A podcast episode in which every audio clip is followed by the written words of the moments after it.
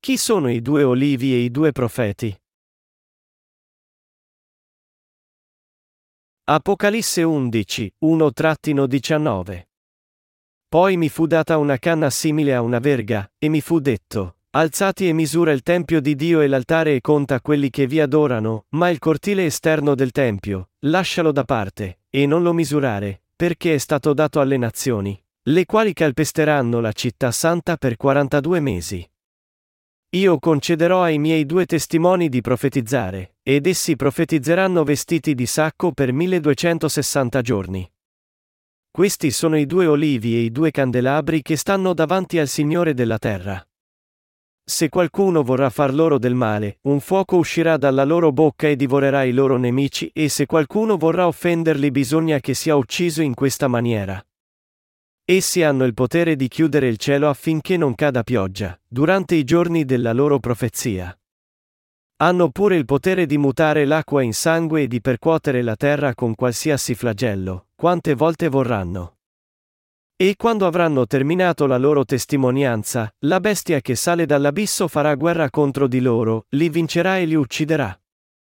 I loro cadaveri giaceranno sulla piazza della grande città, che simbolicamente si chiama Sodoma ed Egitto, dove anche il loro Signore è stato crocifisso. Gli uomini dei vari popoli e tribù e lingue e nazioni vedranno i loro cadaveri per tre giorni e mezzo e non lasceranno che siano posti in sepolcri. Gli abitanti della terra si rallegreranno di loro e faranno festa e si manderanno regali gli uni agli altri, perché questi due profeti erano il tormento degli abitanti della terra. Ma dopo tre giorni e mezzo uno spirito di vita procedente da Dio entrò in loro, essi si alzarono in piedi e grande spavento cadde su quelli che li videro. Ed essi udirono una voce potente che dal cielo diceva loro, salite quassù. Essi salirono al cielo in una nube e i loro nemici li videro. In quell'ora ci fu un gran terremoto e la decima parte della città crollò e settemila persone furono uccise nel terremoto, e i superstiti furono spaventati e diedero gloria al Dio del cielo. Il secondo guai è passato, ma ecco, il terzo guai verrà presto. Poi il settimo angelo suonò la tromba e nel cielo si alzarono voci potenti, che dicevano, Il regno del mondo è passato al nostro Signore e al suo Cristo ed egli regnerà nei secoli dei secoli.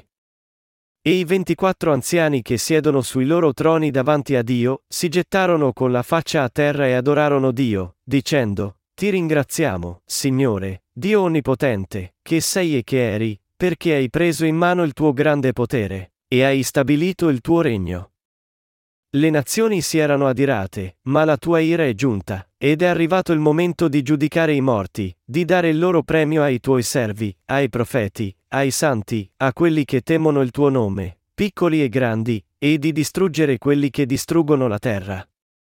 Allora si aprì il tempio di Dio che è in cielo e apparve nel tempio l'arca dell'alleanza.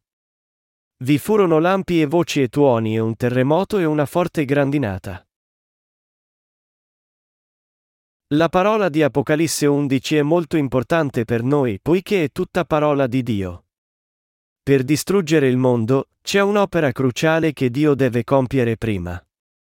Si tratta di mietere il popolo di Israele per l'ultima volta. Dio ha anche un'altra opera da compiere sia per gli israeliti che per i gentili, ed è di farli partecipare alla prima resurrezione e al rapimento facendoli martirizzare. Siccome la Bibbia fornisce una descrizione complessiva su queste questioni, noi dobbiamo scoprire come la salvezza di Dio della remissione del peccato è adempiuta nel Nuovo Testamento. Le scritture ci parlano di questi argomenti perché se non li esaminiamo da vicino, ci confonderemmo con i santi, i servi di Dio, e il popolo di Israele che appaiono nel libro dell'Apocalisse. Esegesi. Versetto 1. Poi mi fu data una canna simile a una verga, e mi fu detto, Alzati e misura il tempio di Dio e l'altare e conta quelli che vi adorano. Questo ci dice che è ora stabilito che inizi l'opera di salvare gli israeliti dal peccato mediante la grazia di Dio. Misurare qui significa che Dio interverrà personalmente per salvare il popolo di Israele dai suoi peccati negli ultimi tempi. Nel passaggio principale del capitolo 11 dobbiamo concentrarci sulla salvezza degli israeliti dal peccato. Questa parola ci dice che il Vangelo dell'acqua e dello Spirito sarà diffuso al popolo di Israele da allora in poi, significando l'inizio dell'opera di Dio che trasforma gli israeliti nel popolo di Dio liberato da tutti i suoi peccati attraverso la grazia della salvezza data da Gesù Cristo. Dio riferisce in Apocalisse 11 che darà la sua remissione dei peccati anche agli israeliti negli ultimi tempi. La emisurazione nei versetti 1 e 2 significa stabilire lo standard per tutte le cose. Il proposito di Dio nel misurare il suo tempio è di scoprire, avendo già programmato di salvare gli israeliti, se i loro cuori sono pronti per ricevere la loro salvezza o no e se i loro cuori non sono pronti, allora il proposito è di renderli pronti, in modo che i loro cuori possano stare saldi. Versetto 2. Ma il cortile esterno del Tempio, lascialo da parte, e non lo misurare, perché è stato dato alle nazioni, le quali calpesteranno la città santa per 42 mesi. Dio diede a Satana il potere di calpestare i gentili per tre anni e mezzo. Pertanto, tutti i gentili devono ricevere nei loro cuori il Vangelo dell'acqua e dello Spirito, la parola di redenzione, il più presto possibile entro i primi tre anni e mezzo del periodo di sette anni della grande tribolazione. La storia di questo mondo finirà quando la grande tribolazione farà il giro di boa ed entrerà nel periodo della sua seconda metà. Presto, verrà il tempo nel prossimo futuro in cui tutti i gentili, come i santi che sono già stati salvati da tutti i loro peccati, saranno calpestati da Satana. I gentili quindi devono ricevere la remissione dei loro peccati e preparare la loro fede del martirio prima che passino i primi tre anni e mezzo della tribolazione. In quel tempo, anche il popolo di Israele soffrirà sotto la spaventosa tribolazione durante i primi tre anni e mezzo. Ma essi accetteranno il fatto che Gesù è il loro Salvatore in quel tempo. Alla fine, il popolo di Israele riceverà la sua salvezza da tutti i suoi peccati durante i primi tre anni e mezzo della grande tribolazione. Noi dobbiamo renderci conto che Dio consentirà la remissione dei peccati agli israeliti anche durante il periodo della grande tribolazione. Versetto 3. Io concederò ai miei due testimoni di profetizzare, ed essi profetizzeranno vestiti di sacco per 1260 giorni. Dio solleverà appositamente due testimoni come suoi servi per il popolo di Israele. Ai due profeti che Dio solleverà per gli israeliti è dato un potere due volte più grande di quello dei vecchi profeti, e attraverso le parole della loro testimonianza, Dio inizierà ad operare in mezzo al popolo di Israele in modo che esso accetti Gesù Cristo come suo Salvatore.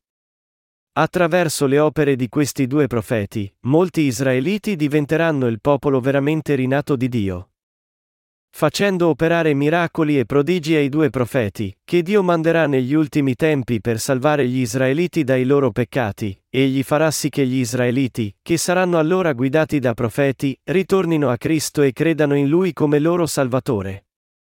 Questi due profeti imboccheranno la parola di Dio al popolo di Israele per 1260 giorni durante i primi tre anni e mezzo della grande tribolazione. Dando il Vangelo dell'acqua e dello Spirito agli Israeliti e facendoli credere in esso, Dio concederà a loro la stessa salvezza che aveva salvato i gentili dei tempi del Nuovo Testamento da tutti i loro peccati attraverso la fede. Versetto 4. Questi sono i due olivi e i due candelabri che stanno davanti al Signore della terra. I due olivi e qui si riferiscono ai due profeti di Dio, Apocalisse 11 e 10. I due candelabri, d'altro lato, si riferiscono alla Chiesa di Dio che egli fondò tra i gentili, e la Chiesa che egli concesse al popolo di Israele. Dio ha costruito la sua Chiesa sia tra gli ebrei che i gentili, e continuerà a compiere la sua opera di salvare le anime dal peccato fino all'ultimo giorno. Con i due olivi e i due candelabri, Dio ci dice che proprio come egli aveva sollevato i suoi profeti ai tempi del Vecchio Testamento per salvare gli israeliti dai loro peccati e aveva operato attraverso questi profeti parlando a loro. Quando verranno gli ultimi tempi, egli farà anche sorgere dal popolo di Israele due profeti che predicheranno la sua parola, e guideranno gli israeliti a Gesù attraverso questi profeti. Gli israeliti non sono riusciti a prendere sul serio i servi di Dio che sono di origine straniera, e non ascoltano quello che questi servi di Dio hanno da dire a loro. Poiché essi sanno tutto sul sistema sacrificale e sulle profezie del Vecchio Testamento, i profeti di Dio degli ultimi tempi devono essere innalzati dal loro stesso popolo di Israele. Gli israeliti sono così esperti nelle scritture che possono recitare anche l'intera Torah anche mentre corrono. È per questo che non credono mai in quello che i servi stranieri di Dio dicono a loro. Ma i servi di Dio, ascoltando il Vangelo dell'acqua e dello Spirito che voi ed io stiamo ora predicando, sorgeranno dal loro stesso popolo. Quando i credenti nel Vangelo dell'acqua e dello Spirito sorgeranno da loro stessi, e da loro sorgeranno i due profeti nominati da Dio che spiegheranno e predicheranno la parola di Dio a loro, solo allora gli israeliti giungeranno a credere. Il popolo di Israele saprà che questi due testimoni sono i profeti inviati e innalzati da Dio stesso per salvarli dai loro peccati negli ultimi tempi. Questi profeti eserciteranno il loro grande potere, proprio come lo avevano esercitato prima i servi di Dio nel Vecchio Testamento, che gli israeliti conoscono bene e in cui credono. Gli israeliti pertanto vedranno con i loro occhi i potenti prodigi che i due testimoni opereranno di fatto. Da ciò, il popolo di Israele ritornerà a Gesù Cristo e crederà nel Signore. Quando essi riconosceranno Gesù Cristo come figlio di Dio e loro Salvatore, proprio come facciamo noi, avranno la stessa nostra fede, e cioè, anch'essi saranno salvati credendo nel Vangelo dell'acqua e dello Spirito. Questi due testimoni spiegheranno la parola di Dio e la porgeranno al popolo di Israele per 1260 giorni durante la grande tribolazione di sette anni. Proprio come voi ed io, che siamo i gentili dei tempi del Nuovo Testamento, sono stati salvati credendo nel Vangelo dell'acqua e dello Spirito. Anche Dio consentirà agli israeliti di essere salvati negli ultimi tempi credendo in questo Vangelo dell'acqua e dello Spirito. Come ci dice il versetto 4, questi sono i due olivi e i due candelabri che stanno davanti al Signore della terra, la Bibbia chiama questi due testimoni e i due olivi. I due olivi si riferisce ai due profeti degli ultimi tempi. Nel versetto 10 è scritto, Gli abitanti della terra si rallegreranno di loro e faranno festa e si manderanno regali gli uni agli altri, perché questi due profeti erano il tormento degli abitanti della terra. Qui, noi dobbiamo risolvere questa parola concentrandoci su chi sono i due olivi. Gli olivi erano usati nell'età del Vecchio Testamento per consacrare gli arredi del santuario e dell'altare nel Tempio di Dio ungendoli con il loro olio. Quest'olio d'oliva era usato anche per altri propositi, come nell'illuminazione delle lampade del Tempio. Essi dovevano usare solo il puro olio d'oliva nel Tempio. Dio non consentiva che venisse usato qualunque olio nel suo Tempio, ma si assicurava che venisse usato solo l'olio d'olivo. Perciò, dobbiamo sapere che l'albero d'olivo, come l'albero di fichi, rappresenta il popolo di Israele. Ci sono molte interpretazioni su questi due olivi e due candelabri. Alcuni pretendono persino di essere loro gli olivi. Ma i due olivi si riferiscono agli unti. Nei tempi del Vecchio Testamento, le persone venivano unte quando erano nominate profeti, re o preti. Quando uno era unto in questo modo, lo Spirito Santo scendeva su di lui. Di fatto, l'olivo si riferisce a Gesù Cristo che fu concepito dallo Spirito Santo, Romani 11 e 24. Ma le persone fanno molti fraintendimenti su questo punto. Ciononostante, i due olivi, che sono i due testimoni nominati in tutto il passaggio principale, di riferiscono ai due servi di Dio che egli innalzerà appositamente negli ultimi tempi per la salvezza degli israeliti. È questo che ci dice il versetto 4. E i due candelabri qui si riferiscono alla Chiesa di Dio che egli concesse tra i gentili, e la Chiesa concessa al popolo di Israele. Nell'era del Vecchio Testamento, gli israeliti avevano originariamente la Chiesa di Dio. Ma dall'età del Nuovo Testamento, non hanno più avuto questa Chiesa di Dio. Perché? Perché essi devono ancora riconoscere Gesù Cristo, e non hanno neanche lo Spirito Santo nei loro cuori. Poiché essi non hanno accettato nel Vangelo dell'acqua e dello Spirito né Gesù Cristo, la Chiesa di Dio non si trova più tra loro. Tuttavia, prima della fine del mondo, durante i primi tre anni e mezzo della grande tribolazione, Dio concederà la sua Chiesa anche al popolo di Israele. È per questo che la Bibbia ci parla dei due olivi, che sono i due testimoni. Il Signore stabilirà la sua Chiesa e compirà la sua opera di salvare le anime dal peccato sia tra gli ebrei che tra i gentili. E attraverso queste chiese, egli farà sì che essi servano quest'opera spirituale di salvare anime dal peccato fino all'apparizione dell'Anticristo. Questo significa che Dio farà vasi dai santi, i membri della sua Chiesa, per far sì che servano il ministero di salvare le anime perse nel peccato. Noi dobbiamo pertanto eseguire diligentemente il nostro restante ministero con fede. Versetto 5. Se qualcuno vorrà far loro del male, un fuoco uscirà dalla loro bocca e divorerà i loro nemici, e se qualcuno vorrà offenderli bisogna che sia ucciso in questa maniera. Dio diede questo potere ai due profeti in modo che essi possano eseguire la loro missione speciale. Per far sì che il popolo di Israele si penta e superi Satana negli ultimi tempi, Dio ci mostra che chiunque cerchi di uccidere i due testimoni sarà egli stesso danneggiato, e che il potere della sua parola sarà con questi due testimoni. Di fatto, il popolo di Israele, credendo negli insegnamenti di questi due profeti, ritornerà a Gesù Cristo. È per questo che Dio concederà i due olivi, e cioè, i due testimoni, agli israeliti, in modo che possano salvarsi dai loro peccati durante gli ultimi tempi. Versetto 6. Essi hanno il potere di chiudere il cielo affinché non cada pioggia, durante i giorni della loro profezia. Hanno pure il potere di mutare l'acqua in sangue e di percuotere la terra con qualsiasi flagello, quante volte vorranno. Poiché il popolo di Israele non si pentirà a meno che i servi di Dio che egli innalzerà per loro eseguano questi atti di potenza, Dio consentirà ai due testimoni di operare con il suo potere. I due profeti non solo guideranno gli israeliti a Gesù, ma supereranno anche i nemici di Dio con potenza e adempiranno tutte le opere della loro missione. Dio darà loro un potere speciale in modo che essi possano predicare tutta la parola di profezia al popolo di Israele, testimoniare che Gesù Cristo è il loro Messia da lungo atteso, e farli credere. Versetto 7. E quando avranno terminato la loro testimonianza, la bestia che sale dall'abisso farà guerra contro di loro, li vincerà e li ucciderà. Questa parola ci dice che l'Anticristo apparirà in questo mondo quando saranno trascorsi i primi tre anni e mezzo del periodo di sette anni della grande tribolazione. È in questo tempo che quelli che credono in Gesù Cristo come il loro atteso Messia sorgeranno finalmente dal popolo di Israele. Ma molti di loro saranno martirizzati per difendere la loro fede dalla bestia, che è l'Anticristo, e dai suoi seguaci. Anche i due profeti di Dio saranno martirizzati quando completeranno le opere della loro missione. Il fatto che questi due testimoni saranno uccisi dall'Anticristo è conforme alla volontà di Dio. Perché?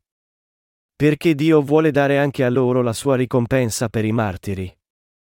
Questa ricompensa è per loro partecipare alla prima resurrezione, unirsi al Signore nella cena delle nozze dell'agnello, gioire per sempre, e ricevere la vita eterna.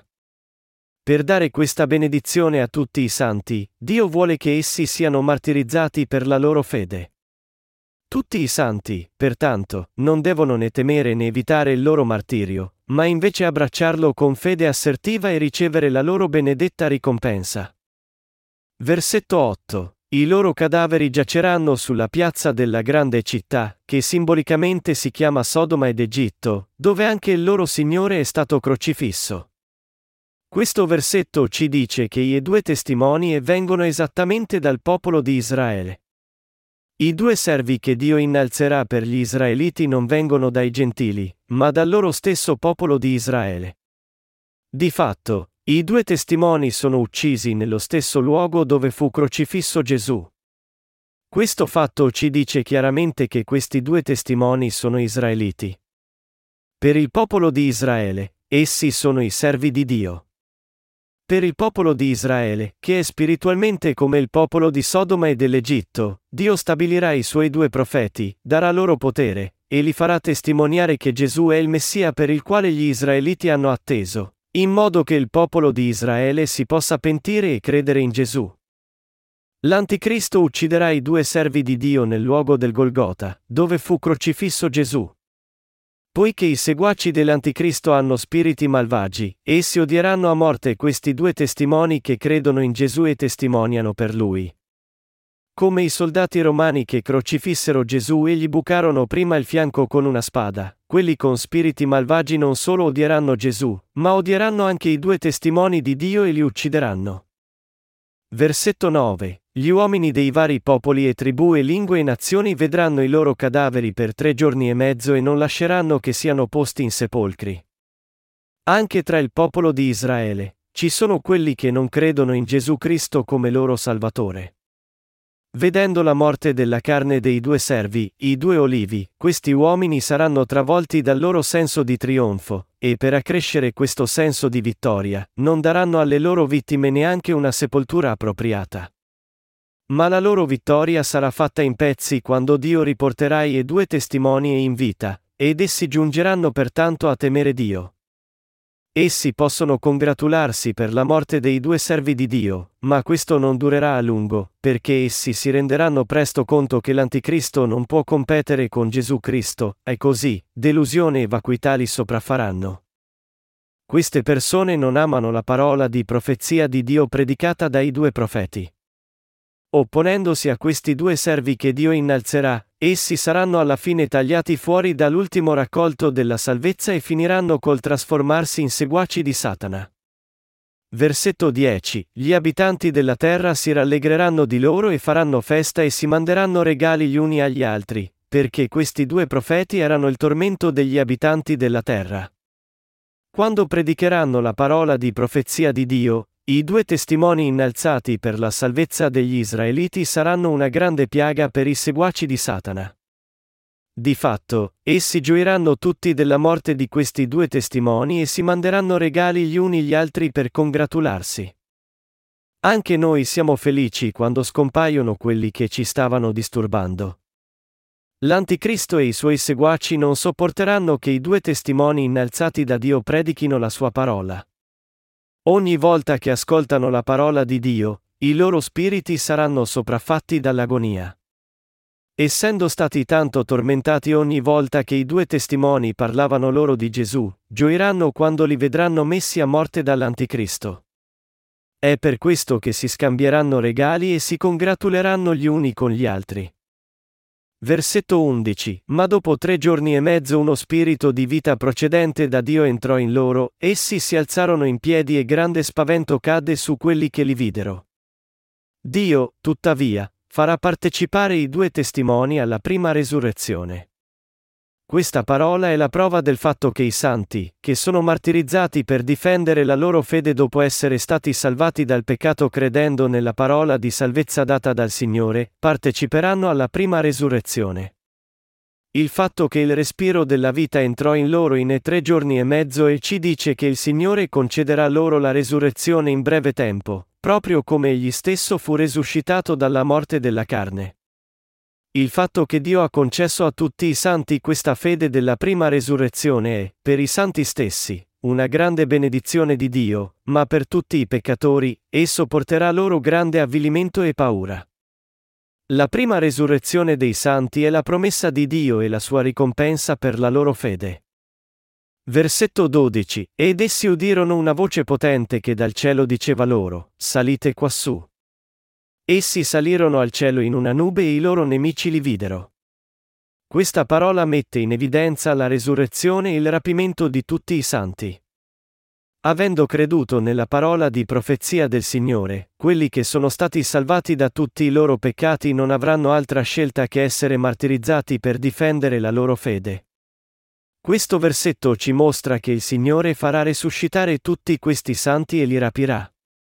I santi e i servi di Dio che sono martirizzati per la loro fedeltà a Lui avranno la benedizione di essere sollevati in aria rapimento grazie alla loro fede nel Signore.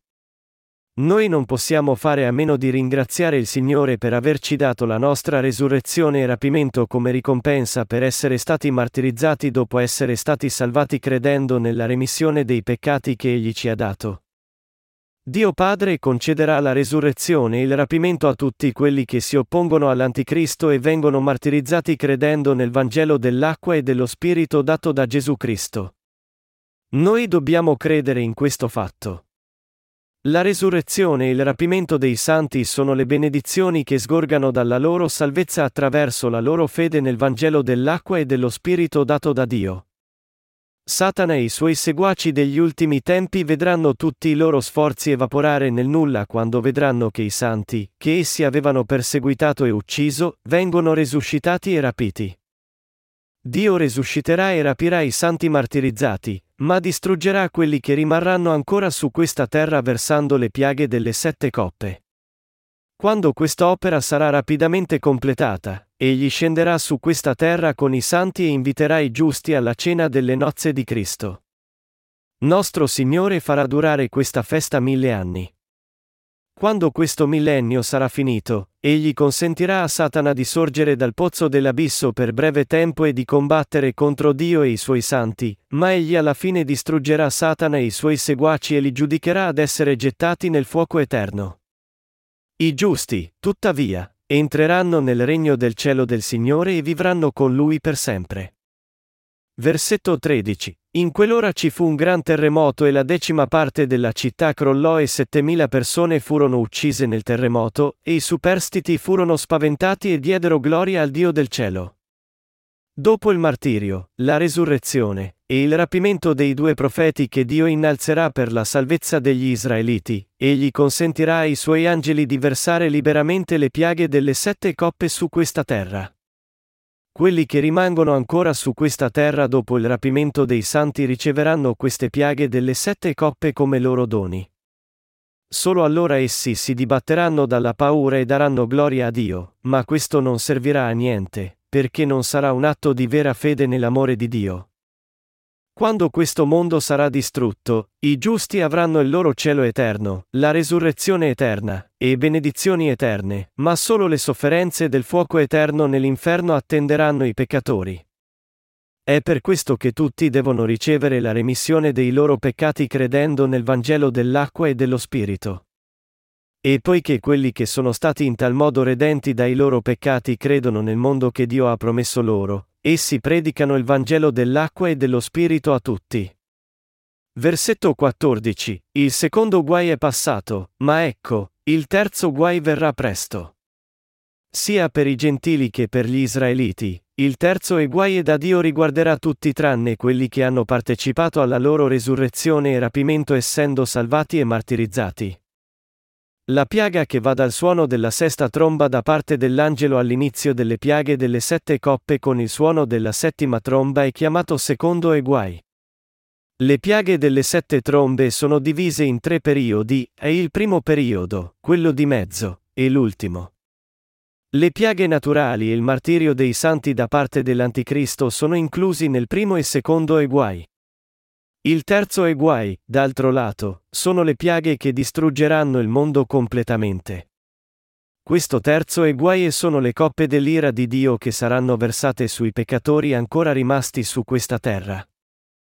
Versetto 15. Poi il settimo angelo suonò la tromba e nel cielo si alzarono voci potenti, che dicevano, Il regno del mondo è passato al nostro Signore e al suo Cristo ed egli regnerà nei secoli dei secoli.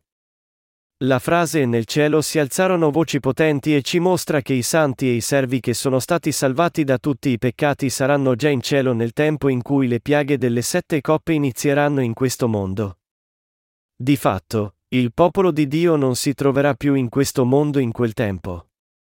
Noi dobbiamo renderci conto di questo. Il regno del mondo è passato al nostro Signore e al suo Cristo ed egli regnerà nei secoli dei secoli.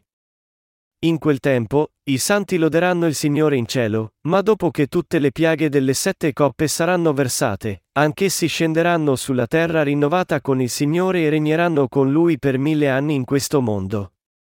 Ciò sarà poi seguito dal regno del Signore e dei santi per sempre nel nuovo cielo e terra. Per liberarci dal peccato, nostro Signore ci ha serviti come un servo per tutto questo tempo, invece di regnare su di noi come un re. Egli ci ha concesso la sua grazia di rendere figli di Dio quelli che credono nel Vangelo dell'acqua e dello Spirito come loro salvezza. Poiché nostro Signore è il Re eterno per noi, egli farà anche regnare per sempre il suo popolo. Alleluia! Ringraziamo il Signore. Versetto 16. E i 24 anziani che siedono sui loro troni davanti a Dio, si gettarono con la faccia a terra e adorarono Dio. Dio è degno di ricevere ogni gloria. È del tutto appropriato per quelli che sono stati salvati da tutti i peccati di gettarsi con la faccia a terra, e adorare e lodare Dio. Nostro Signore, che ha compiuto tutte queste opere di salvare i peccatori, è degno di ricevere lode e culto da tutti i santi e da tutte le creature nei secoli dei secoli. Versetto 17, dicendo, Ti ringraziamo, Signore, Dio Onnipotente, che sei e che eri, perché hai preso in mano il tuo grande potere, e hai stabilito il tuo regno. Per regnare con il suo popolo per sempre da allora in poi, nostro Signore conquisterà Satana e riceverà grande potere da Dio Padre. Di fatto, il Signore regnerà per sempre.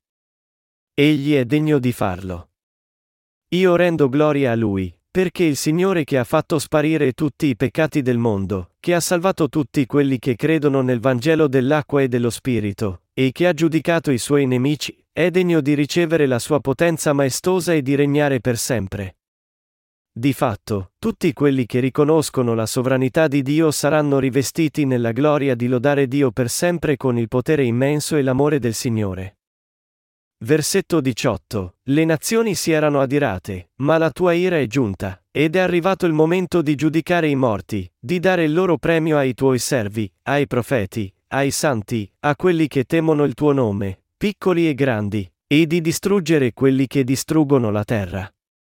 Simultaneamente al versamento delle piaghe delle sette coppe verrà ora la distruzione della carne per quelli che rimangono spiritualmente gentili. Questa parola ci dice che allora sarà il tempo che Dio giudichi ognuno come giudice di tutti, ricompensando i suoi servi e profeti, i santi, e quelli che lo riveriscono, e distruggendo quelli che si oppongono e disobbediscono alla sua volontà. Il Signore porterà il giudizio della sua ira su quelli che non riconoscono la sua sovranità, ma consentirà ai santi di essere glorificati con Lui. Questo significa che il Signore è diventato il giudice di tutti, buoni e cattivi. Quando il Signore siede sul suo trono come re dei rinati e giudica tutti, tutti i peccatori e i giusti del mondo riceveranno il loro equo giudizio. In questo tempo, come verdetto del suo giudizio, il Signore darà cielo e vita eterna ai santi, ma ai peccatori porterà eterna distruzione e la punizione dell'inferno. La sovranità di Gesù Cristo e la benedizione del regno del suo popolo continueranno per sempre. Il primo mondo finirà in questo tempo, e il secondo mondo, il regno di Cristo, inizierà di conseguenza. Versetto 19 allora si aprì il tempio di Dio che è in cielo e apparve nel tempio l'arca dell'alleanza. Vi furono lampi e voci e tuoni e un terremoto e una forte grandinata. Dio concederà ai suoi santi, i giusti, la sua benedizione di vivere nel suo tempio. Tutte queste cose sono adempiute secondo la parola della promessa di Dio all'umanità in Gesù Cristo. Il regno di Dio inizia con la parola di profezia di Dio, ed è completato dall'adempimento di questa profezia. Tutte le promesse di Dio, dalla resurrezione e il rapimento dei santi alla loro partecipazione alla cena delle nozze dell'agnello con Gesù Cristo e la loro benedizione di regnare per sempre come Re, sono date in maniera uguale sia al popolo di Israele e a noi gentili. Inoltre, egli tratta la salvezza degli israeliti durante gli ultimi tempi e la nostra salvezza nello stesso modo, ci fa martirizzare entrambi in questo periodo, ci concede la stessa resurrezione e lo stesso rapimento poco dopo, e ci riveste nella stessa gloria. La parola ci dice che anche se gli israeliti e noi i gentili siamo popoli diversi nella carne, ciò nonostante siamo lo stesso popolo di Dio spiritualmente. Molti sostengono e credono che i rinati saranno rapiti prima che inizi la grande tribolazione dei sette anni. Ma non è così.